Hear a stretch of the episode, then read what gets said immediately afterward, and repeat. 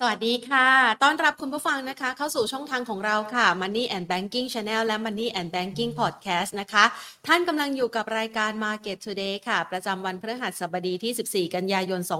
2566 นะคะ วันนี้ก็ถือว่าเป็นวันที่บรรยากาศการลงทุนของตลาดหุ้นไทย เริ่มมีแรงซื้อกลับคืนมาค่ะ หลังจากที่เมื่อวานนี้เราก็รอดูตัวเลขนะคะ ในฝ้าฝั่งด้านอัตราเงินเฟอ้อของสหรัฐอเมริกา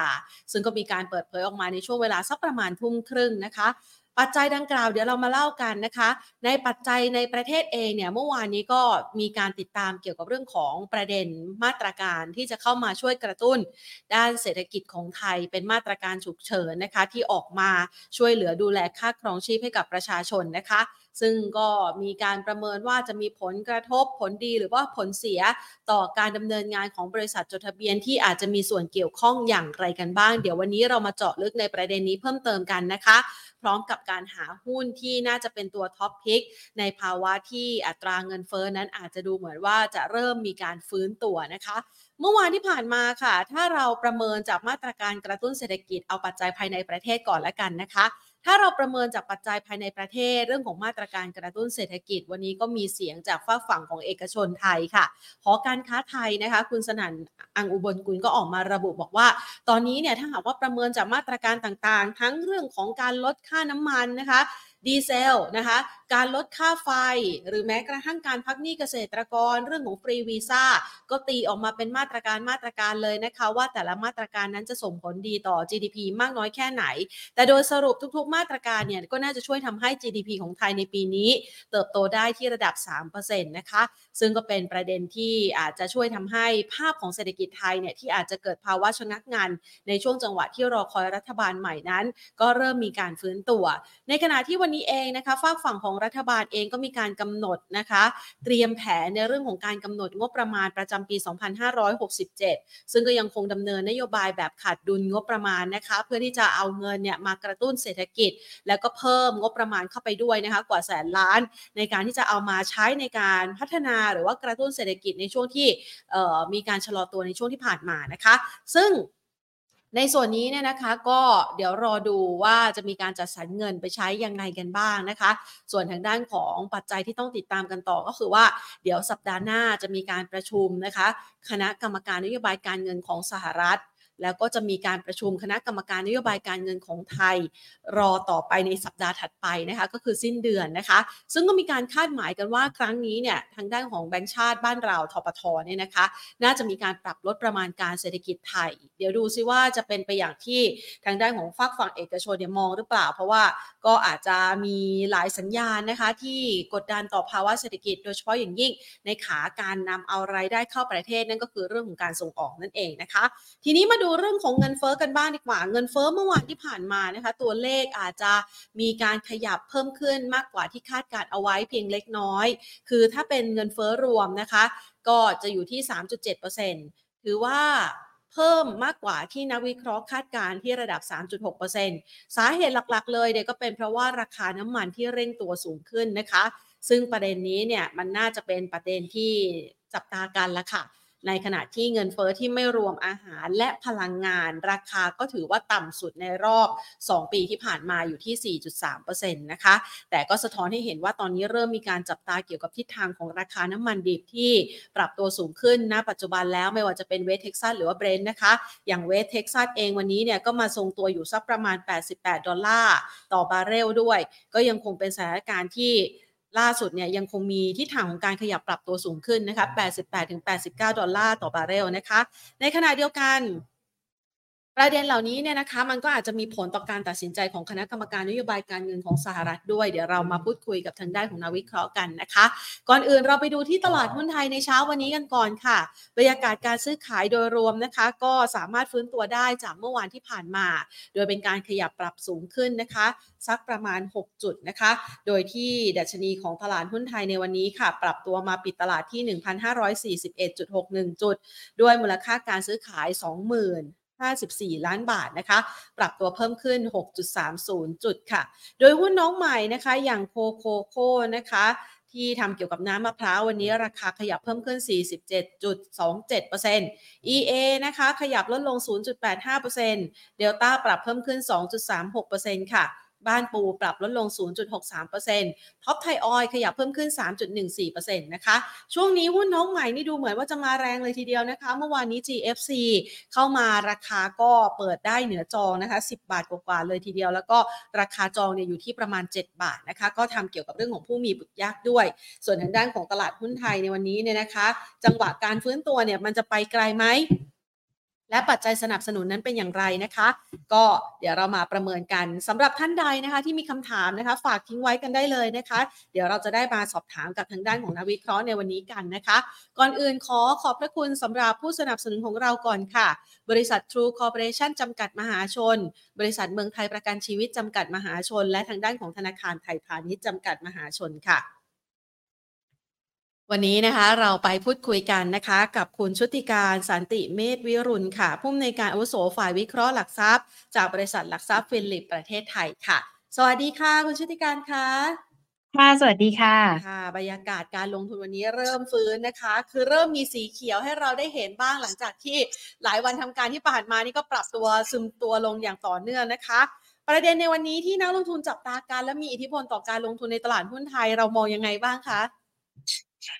ค่ะก็ต้องบอกว่าวันนี้นะคะ โดยภาพรวมเนี่ยเรามองว่าประเด็นที่นักทุนเนี่ยตามดูมาก็คือจริง ๆ ต้องบอกว่าต่อเนื่องมาจากเมื่อวานแล้วก็เมื่อคืนนะคะ เพราะว่าเมื่อวานเนี่ยในเรื่องของการประชุมครมนะคะ นัดแรกอย่างเป็นทางการเนี่ยก็มีการผลักดันเคาะนโยบายต่างๆออกมาเยอะแยะนะคะแล้วก็ในส่วนของเมื่อคืนนี้เองเนี่ยในเรื่องของตัวเลขเงินเฟ้อของฝั่งสหรัฐนะคะ ที่เฝ้าติดตามดูเพื่อหาสัญญาณในเรื่องของตัวทิศทางดอกเบี้ยนะคะ จากฝั่งสหรัฐเนี่ยก็เป็นน่าจะเป็น 2 ประเด็นหลักนะคะ ตรงนี้ที่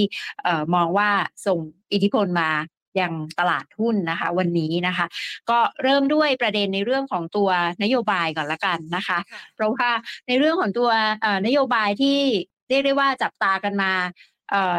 ตลอดนะคะแล้วก็ผลักดันออกมาแล้ว ไม่ว่าจะเป็นในเรื่องของตัวนโยบายพลังงานเองการลดค่าพลังงานนะคะ ที่ประกาศออกมาลดค่าไฟนะคะ ลงไปเหลือ 4.1 บาทต่อเนือต่อหน่วยลดตัว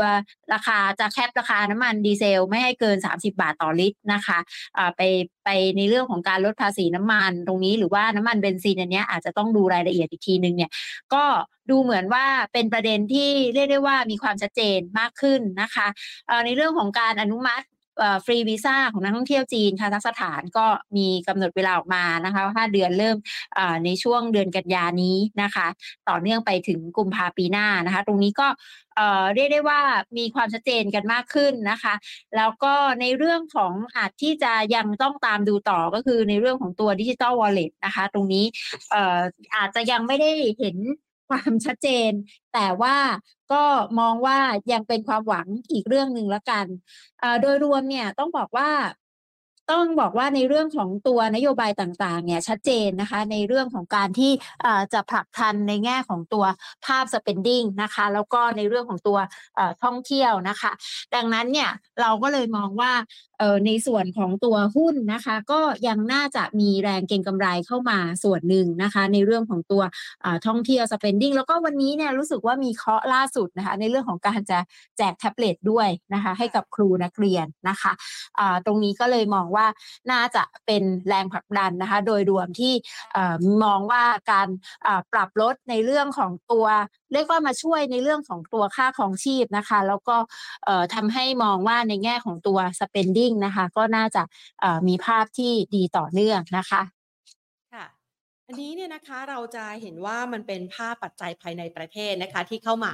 มีอิทธิพลในช่วงเวลานี้นะคะ แล้วก็อาจจะเริ่มมีการซึมซับข่าวกันแล้ว เพราะว่าก่อนหน้านี้เราก็รู้เกี่ยวกับมาตรการต่างๆ มาค่อนข้างเยอะนะคะ แล้วก็อาจจะเพิ่งมารับข่าวกันในวันนี้ด้วยนะคะ เดี๋ยวเรามาประเมินตัวหุ้นกันด้วยนะคะ ทีนี้เรามาดูต่อนะคะ จากประเด็นเหล่านี้เนี่ยมันยังมีมาตรการที่อาจจะมีผลกระทบกับบริษัทจดทะเบียนด้วยสิคะ เรามองยังไงบ้างคะ ไม่ว่าจะเป็นเรื่องของราคาน้ำมัน หรือว่าเรื่องของค่าไฟฟ้าเนี่ยในส่วนนี้เราเรามองว่ามันจะกระทบหนักเหมือนกับช่วงก่อนหน้านี้ที่มีข่าวมาก่อนหรือเปล่าคะค่ะก็ต้องบอกว่าในส่วนของ เอ่อต้องบอกว่าตอบรับไปจนค่อนข้างเยอะเหมือนกันนะคะ ในเรื่องของตัวเอ่อทิศทางของตัวราคาพลังงานนะคะ แต่ว่าอ่าก็ต้องบอกว่าเหมือนกันเพราะว่าอย่างในส่วนของกลุ่มโรงไฟฟ้าเองเนี่ยที่อ่าเรามองว่าก็คือรับเต็มๆนะคะในเรื่องของตัวผลกระทบ เพราะว่าอ่าจะมีการปรับลดในเรื่องของตัวค่าไฟนะคะคราวนี้เนี่ยพอรับไปค่อนข้างจะเยอะแล้วเหมือนกันเนี่ยคันนี้อาจจะต้องดูในระยะถัดไปด้วยเหมือนกันว่าเอ่อตรงนี้เนี่ยจะมีความต่อเนื่ื่องของมาตรการอะไรเพิ่มเติมไปอีกหรือเปล่านะคะ เพราะว่าก็ยังถือว่าเป็นความเสี่ยงระยะสั้น แต่ว่าภาพระยะยาวเนี่ยก็ก็อาจจะถือว่ารอจังหวะดีกว่าสำหรับคนที่ต้องการจะเข้า แต่ว่าในเรื่องของตัวอย่างโรงไฟฟ้าจริงๆเนี่ยบางตัวเนี่ยก็ถือว่าอาจจะโดนผลกระทบน้อยนะคะ ก็ระบุไปเลยละกันอย่างก๊าซอย่างเงี้ยนะคะ ก็เรียกได้ว่าเป็นมีสัดส่วนในเรื่องของตัวโรงไฟฟ้าเนี่ยคือน้อยกว่านะคะในเรื่องของตัว SSP นะคะกับตัวอื่นๆ ฉะนั้นเนี่ยตัวนี้ก็ผลกระทบค่อนข้างจำกัด หรือว่าในแง่ของตัวทิศทางตัวราคาน้ำมันนะคะ ตรงนั้นเนี่ยในเรื่องของตัวค้าปลีกน้ำมันนะคะ หรือว่าปั๊มน้ำมันจริงๆเนี่ยอาจจะมีบางตัวที่ดูเหมือนว่าโดนค่อนข้างเยอะนะคะโดยเฉพาะในส่วนของตัว OR ถ้ามีประเด็นในเรื่องของตัวลดค่าการตลาดเบนซินอะไรออกมาในอนาคตนะคะ ซึ่งเขาก็มีสัดส่วนถ้าเทียบกับตัวหุ้นอื่นๆเนี่ยเยอะกว่านะคะ ดังนั้นเนี่ยก็เลยมองว่ารับไปค่อนข้างเยอะนะคะ แต่ถามว่าจะรีบฟื้นขึ้นมาเลยหรือเปล่า อันนี้อาจจะต้องตามดูกันต่อนะคะค่ะนะคะก็อาจจะเป็นประเด็นที่หลายคนนะคะชื่นชอบล่ะนะถ้าหากว่าเป็นประชาชนผู้ใช้น้ำมันนะคะ แต่ถ้าเป็นผู้ถือหุ้นก็ดูกังวลใจอยู่พอสมควรนะคะอะงั้นเรามาดูต่อนะคะ เมื่อวานนี้เนี่ยพอพูดถึงเรื่องของราคาน้ำมันค่ะ ราคาน้ำมันนี่มันมีส่วนหนึ่งในการผลักดันอัตราเงินเฟอ้อของสหรัฐอเมริกานะคะ เมื่อค่ำคืนที่ผ่านมาตัวเลขเงินเฟอ้อเป็นไปตามที่เราคาดการไหมคะ แล้วมันปรับตัวสูงขึ้นแบบนี้เรากังวลใจด้วยไหมคะค่ะในเรื่องของตัวภาพของราคาน้ำมันใช่ไหมคะค่ะ ค่ะ ก็ในเรื่องของตัวทิศทางตัวราคาน้ำมันเนี่ยก็ต้องบอกว่าตอนนี้เนี่ยราคาน้ำมันเนี่ยยืนในระดับสูงนะคะ แล้วก็ในเรื่องของตัวทิศทางเงินเฟ้อเนี่ยอาจจะเป็นอะไรที่นักทุนก็อาจจะกลับมากังวลกันได้เหมือนกัน เพราะว่าเมื่อคืนเนี่ยในเรื่องของตัวเลขเงินเฟ้อในฝั่งสหรัฐเองเนี่ยมีการขยายตัวมากกว่าที่คาดการแม้ว่าจะมากกว่าที่คาดการนิดหน่อย แต่ว่ามันก็เป็นการปรับตัวเพิ่มขึ้น2เดือนติดกันในเรื่องของตัว headline CPI นะคะ สำหรับเดือนสิงหาคม ฉะนั้นเนี่ยถ้าราคาน้ำมันเนี่ยมันยังยืนอยู่ในระดับสูง แล้วก็มีโอกาสปรับตัวขึ้นไปจากความกังวลในเรื่องของตัวอุปทานที่อาจจะตึงตัวนะคะ ดังนั้นเนี่ยมันก็อาจจะเป็นแรงกดดันนะคะกับในเรื่องของตัวทิศทางของเงินเฟ้อ แล้วก็ตรงนี้เนี่ยแน่นอนว่าในแง่ของการดำเนินนโยบายทางการเงินเองในฝั่งสหรัฐเอง ก็อาจจะเริ่มมีความกังวลว่าถ้ารอบนี้เนี่ย การประชุม FOMC เนี่ยคงดอกเบี้ยแต่ว่าครั้งหน้าๆเนี่ยโอกาสที่จะปรับขึ้นเนี่ยยังมีหรือเปล่าหรือว่าอาจจะยังคงในระดับสูงเนี่ยยาวนานกว่าที่เคยมองกันเอาไว้สำหรับในปีหน้าจะยาวไปถึงเดือนพฤษภาอะไรตรงนี้นะคะค่ะ ซึ่งก็มีหลายฝ่ายกังวลใจเหมือนกันนะคะ ว่าตัวเลขอัตราเงินเฟอ้อที่ปรับตัวสูงขึ้นแบบนี้เนี่ยดอกเบี้ยในช่วงสิ้นปีเนี่ยนะคะ มันน่าจะมีผลละนะคะ ในมุมมองของฟิลิปเองเนี่ยเรามองว่าจะขยับขึ้นแค่ครั้งเดียวแล้วคงต่อไปจนถึงกลางปีหน้า หรือว่ามันมีโอกาสที่จะขยับเพิ่มขึ้นได้มากกว่านั้นอีกคะเราประเมินทิศทางยังไงบ้างอะคะอ่าหมายถึงสำหรับดอกเบี้ยของบ้านเราใช่ไหมคะของทั้งสหรัฐแล้วก็ของบ้านเราด้วยโอเคค่ะ คือถ้าประเมินในตอนนี้เนี่ยยังมองว่าเอ่อถ้าดูจากสัญญาณที่ส่งออกมาจากทางเฟด เองเนี่ยก็ต้องบอกว่าในเรื่องของการลดความฮอกิสลงเนี่ยในช่วงก่อนหน้านี้เนี่ยลงมานิดหน่อย แต่ว่ายังไงเนี่ยรอบนี้เนี่ยคิดว่าคงต้องตามดูในเรื่องของตัว projection นะคะของอตัว economic projection แล้วก็ในเรื่องของตัว dot plot ด้วย เพราะว่าถ้ามองแล้วเนี่ยในแง่ของตัวนอกจากเงินเฟ้อเองเนี่ย ในส่วนของเฟดเองก็ยังตามดูในแง่ของตัวภาคแรงงานด้วย ถ้าภาคแรงงานเองเนี่ยยังมีทิศทางที่ดูเหมือนว่าจะทำให้เงินเฟ้อเนี่ยยังสามารถที่จะขึ้นไปได้อีกเนี่ย ตรงนี้ก็มองว่ายังมีความเป็นไปได้ในเรื่องของการที่จะ อาจจะขึ้นอีกสักครั้ง แต่ว่าจะยังไม่ใช่ครั้งการประชุมในรอบของเดือนกันยายนนี้นะคะ ในขณะที่บ้านเราเองเนี่ยก็ต้องบอกว่าในแง่ของตัวเงินเฟ้อเองเนี่ยจริง ๆ ก็ถือว่าปรับลดลงมาอยู่ในกรอบ ที่ทางแบงก์ชาติเนี่ยมองไว้ 1-3%อร์เซ็นต์นะคะอ่าแต่ทั้งนี้ทั้งนั้นเองเนี่ยเนื่องจากว่าราคาน้ำมันที่ขึ้นมาแบบนี้เนี่ยก็น่าระวังเหมือนกันรวมถึงในแง่ของตัวอ่านโยบาย หรือว่ามาตรการกระตุ้นเศรษฐกิจเองที่อาจจะเป็นส่วนเพิ่มในเรื่องของตัวนอกจาก Cost Push Demand ที่อ่ามาจากในเรื่องของตัวน้ำมันแล้วเนี่ยในในเรื่องของตัว Demand เองเนี่ยที่ส่งผลกระทบกับเงินเฟ้อเองเนี่ยมันก็อาจจะเป็นอีกตัวหนึ่งที่ทำให้กนงหรือว่าแบงก์ชาติเองเนี่ยยังต้องใช้นโยบายที่อาจจะขึ้นดอกเบี้ยอีกสักครั้งหนึ่งนะคะสำหรับค่ะปีนี้เนี่ยเพื่อรักษาเสถียรภาพในเรื่องของการเติบโตของเศรษฐกิจ แล้วก็ในเรื่องของตัวเงินเฟ้อฉะนั้นเนี่ยเลยมองว่า อาจจะเห็นในเรื่องของการขึ้นอีกครั้งหนึ่งนะคะ 0.25%นะคะสำหรับดอกเบี้ยนโยบายในบ้านเราไปที่ระดับ 2.5%อันนี้ยังมีความเป็นไปได้ ซึ่งก็มีความเป็นไปได้เหมือนกันว่าอาจจะขึ้นรอบนี้ให้จบแล้วก็ยาวไปนะคะสำหรับในปีนี้ดังนั้นเนี่ยก็เลยมองว่า ตรงนี้เองก็ถือว่าอาจจะเป็นในเรื่องของตัวต้นทุนที่อาจจะเพิ่มขึ้นของสำหรับภาคธุรกิจด้วยส่วนหนึ่ง แล้วก็ถ้าไปดูเนี่ยจริง ๆ เราเห็นตัว Bond Yield นะคะในบ้านเราเองเนี่ยอย่างอายุ 2 ปีเนี่ยที่โดดขึ้นมาในช่วง2-3วันนี้เนี่ยไปแตะใกล้ๆระดับประมาณ 2.6%เนี่ยค่อนข้างสะท้อนภาพในเรื่องของตัวทิศทางดอกเบี้ยที่อาจจะยังไม่จบอาจจะขึ้นไปที่ 2.5 ได้ค่ะ รอบนี้ของแบงก์ชาติบ้านเราก็คือ 27 กันยายนใช่ไหมคะ ใช่ค่ะอ๋อเขาเอ่อมีการประเมินไหมคะว่าอาจจะต้องเก็บกระสุนเอาไว้ เพราะว่ามาตรการต่างๆ ที่อาจจะเข้ามากระตุ้นของภาครัฐเนี่ยอาจจะก่อให้เกิดเงินเฟ้อทางด้านของคุณชุติการมองยังไงคะเราเรามองตรงนี้เอาไว้ด้วยหรือเปล่าคะค่ะก็จริง ๆ เนี่ยคือก็คือมันก็มีความเป็นไปได้ทั้งค่ะสองอย่างแต่ว่ายังมองว่าโอกาสรอบเนี้ยน่าน่าจะขึ้นไปมากกว่านะคะ ที่จะ จะคงดอกเบี้ย แล้วก็ค่ะเอ่อในแง่ของสิ่งที่อาจจะต้องตามดูต่อก็คือในเรื่องของตัวการปรับลด GDP ด้วยว่าเอ่อตรงนี้เนี่ยตัว target เนี่ยจะจะมองเอ่อปรับลงมามากน้อยแค่ไหน เพราะว่าตอนนี้ก็เริ่มทยอย เห็นการปรับจากหลาย ๆสำนักหลายๆ House ออกมาเหมือนกันในเรื่องของตัว GDP ปีนี้ที่อาจจะมองก่อนหน้านี้ประมาณสัก 3.5 อัปถึงประมาณ 3.9 อะไรแบบเนี้ยเริ่มปรับลงมาประมาณ 3 ต้น ๆ หรือต่ำกว่า3%อะนะคะค่ะแต่ก็ยังมองว่าคือถ้าขึ้นอาจจะขึ้นไปเลยแล้วก็อ่าคงยาวไปอะไรอย่างเงี้ยนะคะ เพื่อเพื่อเพื่อดูอืมค่ะ ค่ะอ่านะคะก็อาจจะเป็นสิ่งหนึ่งที่ภาคธุรกิจอาจจะต้องมาเตรียมเนื้อเตรียมตัวนะคะ และแน่นอนเวลาดอกเบี้ยขึ้นเนี่ยมันน่าจะมีผลกระทบต่อความสามารถในการทำกำไรของบริษัทจดทะเบียนด้วยหรือเปล่าคะเพราะว่าช่วงที่ผ่านมา เราก็มีการรีวิว หรือว่ามีการแบบ revise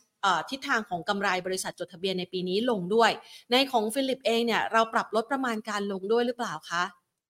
ค่ะ ก็ต้องบอกว่าเอ่อในเรื่องของตัวประมาณการนะคะ ของตัวกำไรของบริษัทจดทะเบียนตรงนี้เนี่ย เราก็ประเมินมาใกล้ ๆ อ่า กับในส่วนของตัว Consensus อะนะคะ ก็อยู่ที่ประมาณสัก 88 บาทนะคะ เอ่อ ตรงนี้ก็มีการปรับลดลงมา ต้องบอกว่า เอ่อค่ะตั้งแต่ต้นปีเนี่ย เราก็ให้ เอ่อ อยู่ประมาณสักประมาณ 104ถึง106 อะไรประมาณนี้อะนะคะ ก็ค่ะก็ปรับลดลดลงมาเรื่อย ๆ นะ ซึ่งอันนี้ก็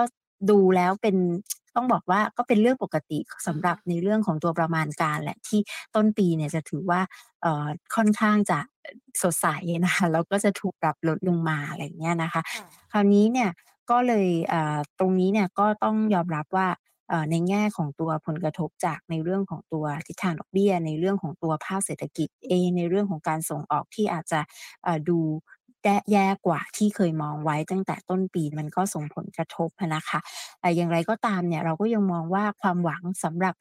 ในช่วงของการที่เราจะเดินหน้าเข้าสู่ไตรมาส4เองปลายปีเนี่ยก็มันก็จะถือว่าเป็น High Season ของอตัวหลาย ๆ ธุรกิจนะก็ยังเป็นความหวังแล้วก็ในแง่ของตัวนโยบายที่ออกมา ว่าจะเป็นแรงผลักดันนะคะ แต่อย่างไรก็ตามเนี่ยก็ต้องยอมรับว่าในแง่ของตัว valuation ตอนนี้เองเนี่ยของบ้านเราเนี่ยก็ต้องถือว่าไม่ไม่ได้ถูกเท่าไหรอะนะคะก็ PE เนี่ยก็ยังอยู่ในระดับที่เป็น Top 3นะคะใน region ก็ 17 กว่าๆเนี่ยก็อาจจะไม่ได้ถูกเท่าไหร่ดังนั้นเนี่ยเลยมองว่าในแง่ของตัวภาพ Fund Flow เองเนี่ยที่เห็นว่ามีการไหลออกจาก ตลาดหุ้นบ้านเรารวมถึงในเรื่องของตัวตลาดบอนด์เองเนี่ยส่วนหนึ่งเนี่ยก็ก็อาจจะมาจากในเรื่องของตัว valuation เองที่เออยังนับว่าถือว่าไม่ไม่ได้ถูกเท่าไหรอะนะคะถึงแม้ว่าถ้าเทียบกับค่าเฉลี่ยอยู่ประมาณสัก 5 ปีประมาณสัก 18.3 อะไรประมาณนี้นะคะ ก็อาจจะต้องรอจังหวะในเรื่องของการที่จะเเข้ามาซื้ออประมาณนี้นะคะก็ก็คิดว่าถ้าถ้าดัชนีมีการหย่อนลงมามากกว่านี้เนี่ยอาจจะมี ความน่าสนใจมากกว่านี้ แต่อย่างไรก็ตามเนี่ยในแง่ของตัวธีมการลงทุนเนี่ยช่วงนี้ก็ยังยังสามารถจะวนเล่นกันได้อยู่โดยเฉพาะในเรื่องของตัวภาพ spending เอง แล้วก็ท่องเที่ยวที่เรามองว่าค่อนข้างเป็นธีมเด่นที่มีความชัดเจนค่ะนะคะช่วงนี้ก็อาจจะต้องลุ้นนะคะสำหรับมาตรการต่างๆ ที่มีขึ้นมาจากภาครัฐ เพื่อที่จะกระตุ้นกำลังซื้อภายในประเทศใช่ไหมคะ? ทีนี้ค่ะเรามาลองเลือกหุ้นดีกว่านะคะเพราะว่าถ้ามองไปหลาย ๆ ปัจจัยเนี่ยเราก็คงจะยังมีปัจจัยที่น่ากังวลใจเกี่ยวกับทิศทางเศรษฐกิจในต่างประเทศ ซึ่งอาจจะบั่นทอนการดำเนินงานของบริษัทจดทะเบียนอยู่นะคะรวมไปถึงปัจจัยเรื่องของต้นทุนต่าง ๆ ด้วยนะคะ แต่ทีนี้ถ้าหากว่าเรามองเข้ามาในการเลือกหุ้นนะคะอืมอย่างที่คุณชุติการบอกไปเมื่อสักครู่นี้ว่าเรามีมาตรการที่เข้ามาช่วยกระตุ้น หุ้นเนี่ยนะคะในกลุ่มเอากลุ่มที่ ได้รับอานิสงส์ก่อนแล้วกันนะคะ ก่อนที่จะไปหากลุ่มที่ต้องหลีกเลี่ยงกันนะคะ กลุ่มที่ได้รับอานิสงส์จากมาตรการต่างๆ เนี่ยที่ถือว่าเป็นหุ้นแถวหน้าเป็นหัวแถวเลยที่สามารถลงทุนได้ต่อจากนี้ไปเนี่ย เราแนะนำเอาไว้ยังไงบ้างคะ?ค่ะก็ต้องบอกว่าในส่วนของตัวหุ้นที่เรียกได้ว่าเป็นหัวแถวเลยเนี่ย ก็แน่นอนเราก็มองว่ายังเป็นในเรื่องของตัว หุ้นค้าปลีกทั้งหลายนะคะ ทั้งเอ่อในส่วนของตัว CPO CP Extra อะไรพวกเนี้ยน่ะค่ะแล้วค่ก็ะอ่าในหุ้นที่เป็นในส่วนของตัวเครื่องดื่มบางตัวนะคะ ก็คิดว่าเอ่อยังเชียร์ได้ในส่วนของห้างสรรพสินค้านะคะ ก็เอ่อคิดว่ามีความน่าสนใจ นะคะอ่าเราก็เอาพลิกเลยไหมคะ?พลิกมาสักตัวจเัดลยไหม?จัดมาเลยค่ะโอเคเดี๋ยวก็คต้อ่งะตก้อ็งตอบคำถามคุณผู้ชมอีกด้วยค่ะค่ะ ก็ในส่วนของตัวแรกนะคะ ที่เราพลิกมาเนี่ยก็อ่ามองเป็นในส่วนของตัว CPO นะคะค่ะอ่า CPO เองเนี่ยก็ต้องถือว่าอ่าเป็นหุ้นที่น่าจะรับประโยชน์นะคะ ในเรื่องของตัวภาพ spending เนี่ยค่อนข้างชัดเจนในเรื่องของตัว Same Store Sales Growth ของเขาเนี่ยก็อ่ามีแนวโน้มที่จะฟื้นตัวได้ต่อเนื่องนะคะโดยเฉพาะการที่กำลังจะเข้าสู่ช่วง High ซีซันเอง แล้วก็ประกอบกับในเรื่องของการที่นักท่องเที่ยวเข้ามาแน่นอนว่าในแง่ของตัว spending per bill จำนวนผู้ใช้บริการในรายสาขาเนี่ยมันก็จะเพิ่มมากขึ้นด้วยนะคะ ดังนั้นเนี่ยในแง่ของตัว CPO เองที่มีลูกอย่าง CP Extra ก่อนหน้านี้อาจจะมีประเด็นความเสี่ยงในเรื่องของตัวโครงสร้างหนี้ของเขาล่าสุดก็ปลดล็อกไปแล้ว ฉะนั้นเนี่ยต้องบอกว่าตัวนี้เนี่ย ด้วยสาขาที่กระจายอยู่ทั่วประเทศก็น่าจะได้ประโยชน์ แล้วก็โดยเฉพาะในแหล่งท่องเที่ยวอะไรพวกนี้นะคะ ดังนั้นเนี่ยในส่วนของตัว CPO เนี่ยเรามองว่าน่าจะเป็นตัวหนึ่งที่มีโอกาสที่จะเห็นตัวราคาเนี่ยปรับตัวขึ้นไปต่อได้นะคะ ประกอบกับว่าต้นปีหน้าเดี๋ยวจะมี Digital Wallet ด้วยนะคะ ก็ยังมองว่าอีกตัวนี้เนี่ยน่าสนใจนะคะ ก็ราคาพื้นฐานเนี่ยในส่วนของ Phillip เนี่ยทำไว้ที่ระดับประมาณ 74 บาทนะคะ จังหวะรับนี่รับได้ตรงนี้เลยไหมคะ?ค่ะ ก็จริง ๆ เนี่ย ในส่วนของตัว CPO จริง ๆ เข้าสะสมได้ตรงนี้นะคะ เราก็มองว่าโซนแถวระดับประมาณ อ่า 63-64 บาทเนี่ย ก็คิดว่าน่าสนใจนะคะ นะคะ ตัวถัดไปค่ะ ค่ะ ในส่วนของอีกตัวหนึ่งนะคะ แน่นอนว่า อย่างที่เราคุยไปว่า ภาพ spending ท่องเที่ยวเนี่ยค่อนข้างชัดเจน เพราะว่าตั้งแต่เอ่อ มีการประกาศในเรื่องของตัวฟรีวีซ่านะคะนักท่องเที่ยวจีนอันนี้เป็นความหวังเลยโดยเฉพาะในส่วนของตัวสายการบินเองนะคะก็เลือกในส่วนของตัว AAV มา เพราะว่า แน่นอนว่าในส่วนของไตรมาส1เนี่ยเราก็เห็นภาพของการฟื้นตัวมาแล้วนะคะแล้วก็มีการเพิ่มในเรื่องของตัวเส้นทางการบิน เพิ่มความถี่ในการบิน โดยเฉพาะในส่วนของจีนเองนะคะ แล้วก็ตลาดในประเทศเองเนี่ยก็ถือว่ามีความคึกคักด้วยเหมือนกันนะคะอพอยกเว้นในเรื่องของตัวฟรีวีซ่าตรงนี้นะคะ เราก็มองว่าทาง AAV เองเนี่ยเป็นเรียกได้ว่าสายการบินที่ได้รับประโยชน์มากที่สุดนะคะ แล้วก็เขาเตรียมจะเปิด เที่ยวบินเพิ่มนะคะไปจีนกว่า 18 เส้นทาง แล้วก็ในเรื่องของตัวความถี่ของเที่ยวบินเนี่ยประมาณ100เที่ยวต่อสัปดาห์นะคะดังนั้นเนี่ยตัว AV เนี่ยก็น่าจะได้ประโยชน์ตรงนี้นะคะ แล้วก็ถ้าดูในเรื่องของตัวเลขนักท่องเที่ยวที่เข้ามาตอนนี้เนี่ยก่อนที่จะรับวันชาติเนี่ยก็คิดว่ามีความพร้อมนะคะในเรื่องของการที่จะ รับนักท่องเที่ยวตรงนี้ด้วยนะคะ ดังนั้นเนี่ยก็เป็นอีกตัวหนึ่งที่เรามองว่ามีความน่าสนใจนะคะ เรามองอในส่วนของตัวราคา AAV ตัวนี้เนี่ยก็ถือว่าหาจังหวะเข้าเก็งกำไรได้นะคะ ราคาพื้นฐานเนี่ยเขาทำไว้ประมาณสัก 3.5นะคะ ก็ซื้อได้นะคะแต่โซนนี้นะคะประมาณสัก 2.8 นะคะ ไม่หลุดระดับประมาณสัก 2.75 ลงมา ก็ถือว่า AAV เป็นอีกตัวที่น่าสนใจค่ะค่ะอ่าได้ไปแล้วค้าปลีกนะคะ ได้ในกลุ่มสายการบินนะคะ 2 ตัวแล้วนะคะ วันนี้มีท็อปพิกมาฝากกันกี่ตัวนะคะ?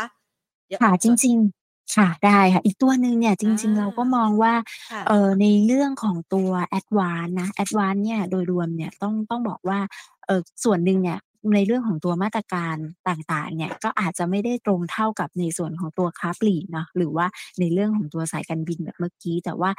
ในเรื่องของภาพรวมเนี่ยก็จริง ๆ ก็กำลังจะเข้าสู่ High ซีซันเอง แล้วก็ในเรื่องของตัวตัวนโยบายเกี่ยวกับ Digital Transformation หรือว่าในแง่ของตอนช่วงนี้เองเนี่ยที่มีประเด็นในส่วนของตัว iPhone อะไรเข้ามาเนี่ยก็ก็น่าจะช่วยหนุนในเรื่องของความคึกคักนะคะของตัว Advance ด้วยนะคะเพราะว่าเขาก็มีประเด็นเฉพาะตัวของเขาด้วย แล้วก็เรียกได้ว่าได้ประโยชน์ในทางอ้อมด้วยนะจากนโยบายต่างๆนะคะดังนั้นเนี่ยในส่วนของ Advance เองเนี่ยก็ต้องบอกว่าเป็นอีกตัวหนึ่งที่น่าสนใจนะคะ แล้วก็ในเรื่องของตัว Apple เนี่ยอันนี้น่าสนใจในแง่ของตัวสถิติเหมือนกัน เพราะว่าพอออมีการเปิดตัวในส่วนของตัว Apple นะคะ iPhone รุ่นใหม่เนี่ย Apple Event เนี่ยเราก็เห็นในเรื่องของตัวราคาตามสถิติเนี่ยมีการปรับตัวขึ้นมาในในช่วงที่มีจัดอิเวนต์นะคะ แล้วก็ในแง่ของถ้ามองในเรื่องของการจัดแพ็กเกจเพื่อกระตุ้นยอดขายตรงเนี้ยมันก็ช่วยเพิ่ม ARPU ของเขาให้ดีขึ้นด้วยนะคะ ก็เลยมองว่าในส่วนของตัว Advance เองเนี่ยก็เรียกได้ว่าน่าจะยังมีประเด็นที่บวกรออยู่ยังไม่นับเรื่องของดีลของตัว Triple T Broadband อะไรที่ถ้าสำเร็จได้นะคะภายในปีนี้อ่าเรียกได้ว่าน่าจะหนุนในเรื่องของตัวราคานะคะ ดังนั้นเนี่ย Advance วันนี้ต้องบอกว่าช่วง2-3วันก็มีความคึกคักกลับมานะคะหลังจากที่อ่าพักตัวลงมาสั้นๆ แล้วเขาก็ถือว่ายังยืนอยู่ในแนวโน้มที่เป็นขาขึ้นไม่หลุดเส้น 200 ดีกลับขึ้นมานะคะตรงนี้ก็มองเป้าโอกาสที่จะกลับขึ้นไป แถวระดับประมาณ High เดิมนะ 228-230 มีความเป็นไปได้ ก็แนะนำซื้อนะคะในส่วนของ Advance ค่ะคุณผู้ชมถามเข้ามาพอดีเลยตัว Advance นะคะ คุณผู้ชมบอกว่าตอนนี้เขาได้กำไรแล้วควรขายไปก่อนหรือว่าควรขายก่อนรอรับใหม่หรือว่าถือ แล้วไปรอที่ 228 นะคะ อย่างที่คุณชุติการว่าไว้แนะนำยังไงดีคะ?ค่ะ ก็ตัวนี้เนี่ยจริง ๆ ก็ต้องบอกว่าถือได้นะคะอะก็ฮะอาศัยในเรื่องของการยก Trailing Stop แล้วกันสำหรับในเรื่องของการเทรดดิงนะอ่าเราก็มองว่าอาจจะยกขึ้นมาในโซนแถวระดับประมาณสัก 216 บาทก็ได้นะคะ ตรงนี้ก็เป็นการล็อกกำไรสำหรับคนที่อาจจะเล่นมาจากด้านล่างตรงนี้นะคะ แต่ก็ยังมองว่าโอกาสที่จะขึ้นไปเนี่ยยังมีความเป็นไปได้อยู่นะคะ ค่ะค่ะ อันนี้คือ3ตัวหุ้นหัวแถวใช่ไหมคะ?ค่ะ ค่ะอะงั้นเรามาเจาะ อันนี้เดี๋ยวขยับไปที่หางแถวใช่ไหมคะ?สำหรับหางแถวนี่ตัวที่โดนหางเลขหนักๆเลยนะคะ หลายคนบอกว่าเมื่อสักครู่นี้คุณชุติการพูดไปแล้วนะคะ เรื่องของหุ้นที่เกี่ยวข้องกับค้าปลีกน้ำมันนะคะ หรือแม้กระทั่งตัวอื่นๆเนี่ยเราอาจจะต้องมาจัดลำดับหางแถวกันใหม่ เราแนะนำตัวหางแถวที่ต้องหลีกเลี่ยงยังไงบ้างคะ? ค่ะก็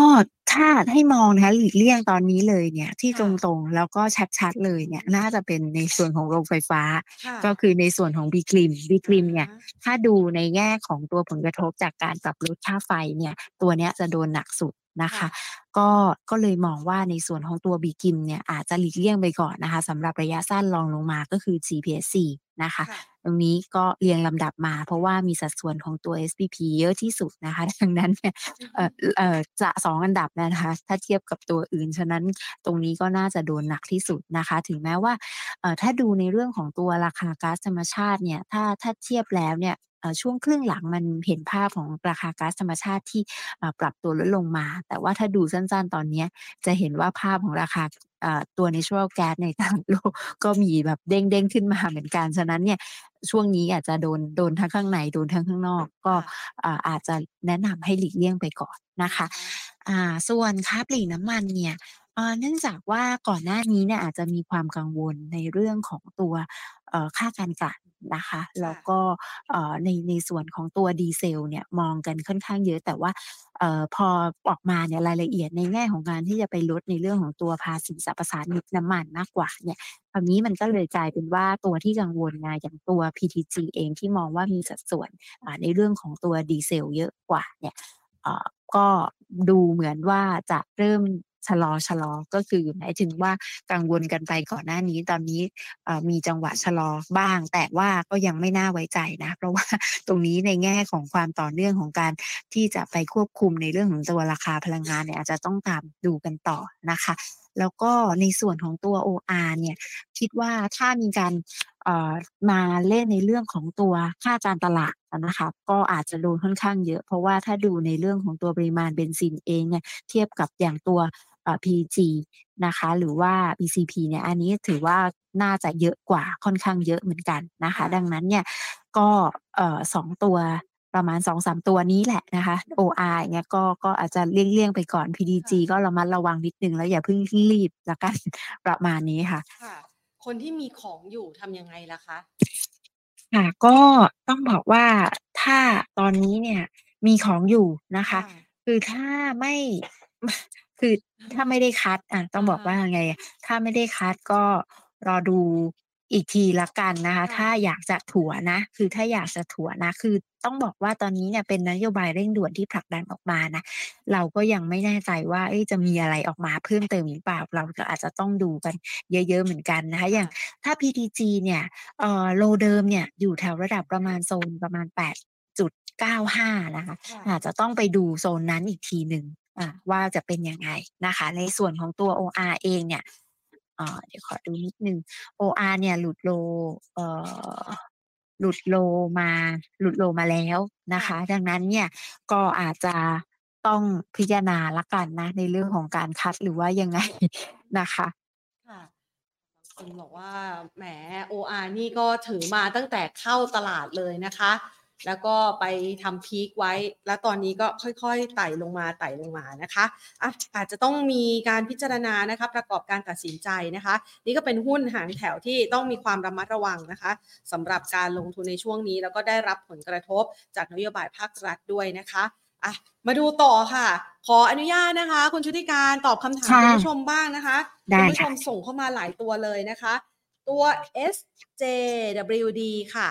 ช่วยดูให้หน่อยค่ะ อยากจะได้แนวรับแนวต้านค่ะ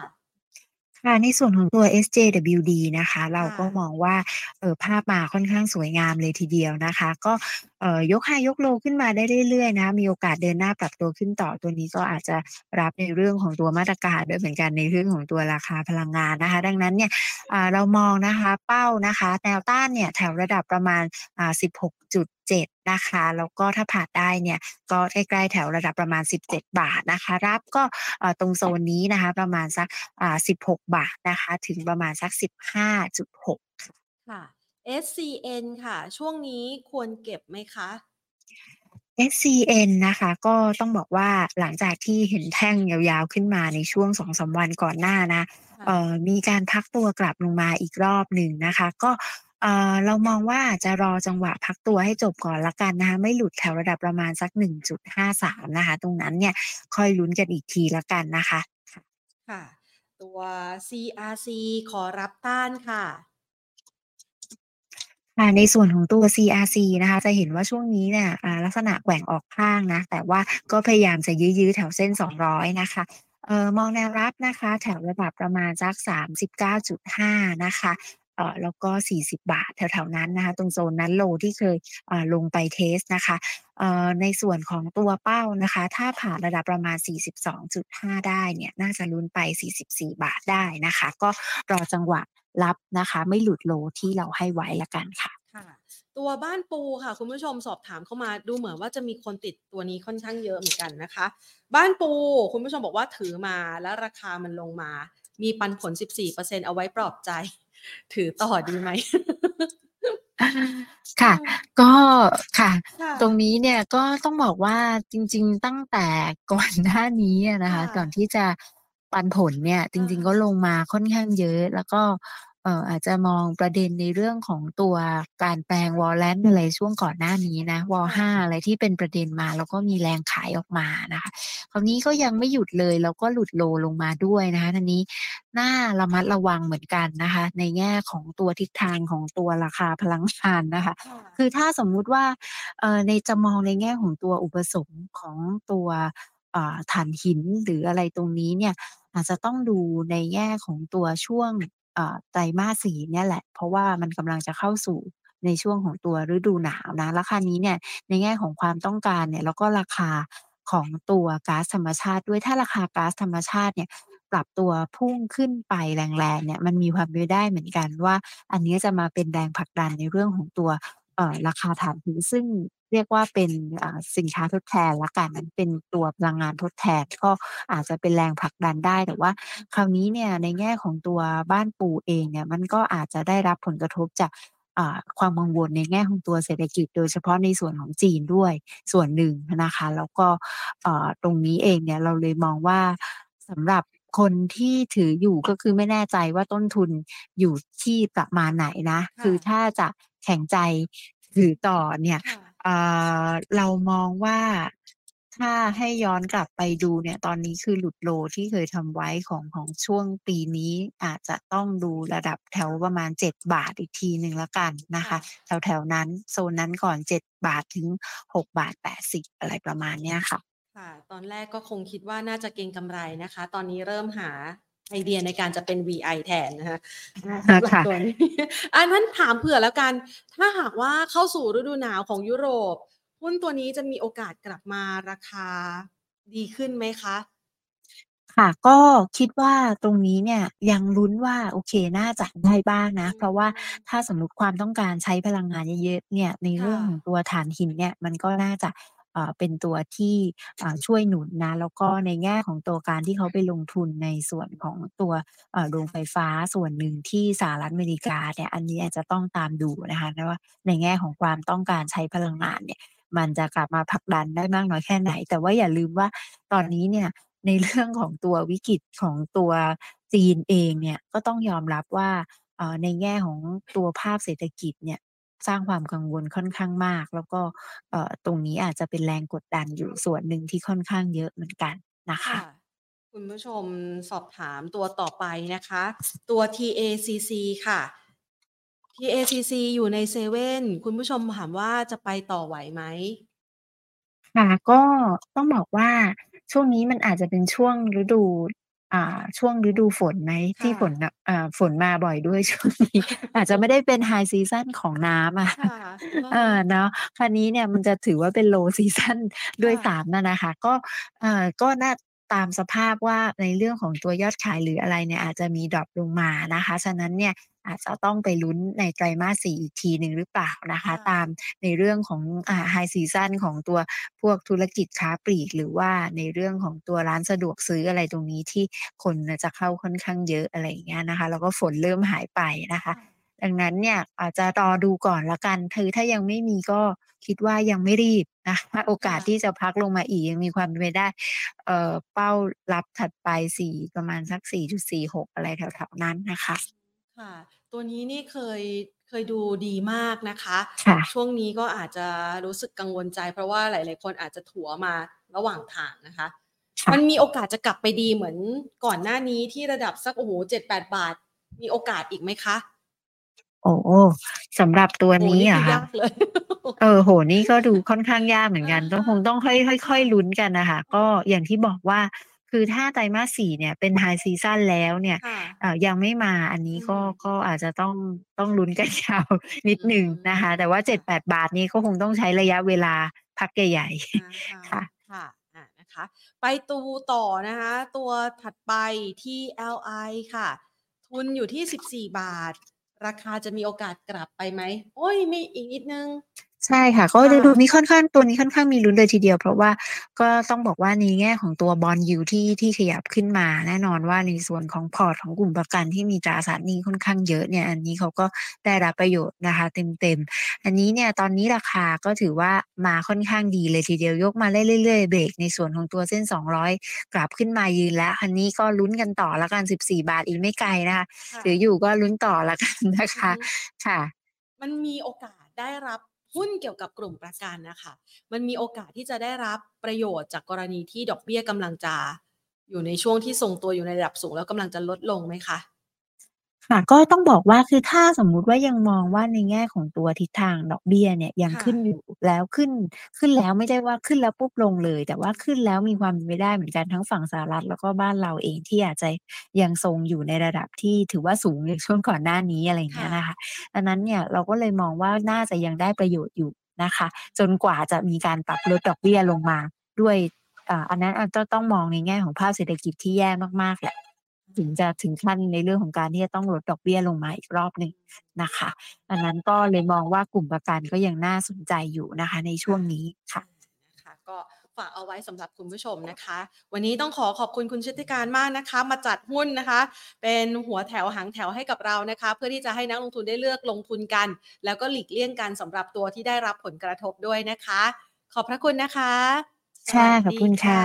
สวัสดีค่ะ ค่ะ คุณชุติการสันติเนตรวิรุณนะคะ ผู้อำนวยการอาวุโสฝ่ายวิเคราะห์หลักทรัพย์ จากบริษัทหลักทรัพย์ฟิลิปแล้วค่ะ มาให้ไอเดียด้านการลงทุนกันนะคะ เชื่อว่าหลาย ๆ คนก็อยากจะหาหุ้นนะคะ ที่มีโอกาสได้รับประโยชน์จากมาตรการภาครัฐนะคะ ซึ่งมันไม่ได้มาทีเดียวนะ มันก็ค่อย ๆ มานะคะ แล้วก็เป็นโอกาสในการสะสมเพื่อที่จะรับโอกาสการเติบโตในรอบใหม่ด้วยนะคะ ฝากเอาไว้สำหรับคลิปนี้ละค่ะ วันนี้ลากันไปก่อนนะคะ สวัสดีค่ะ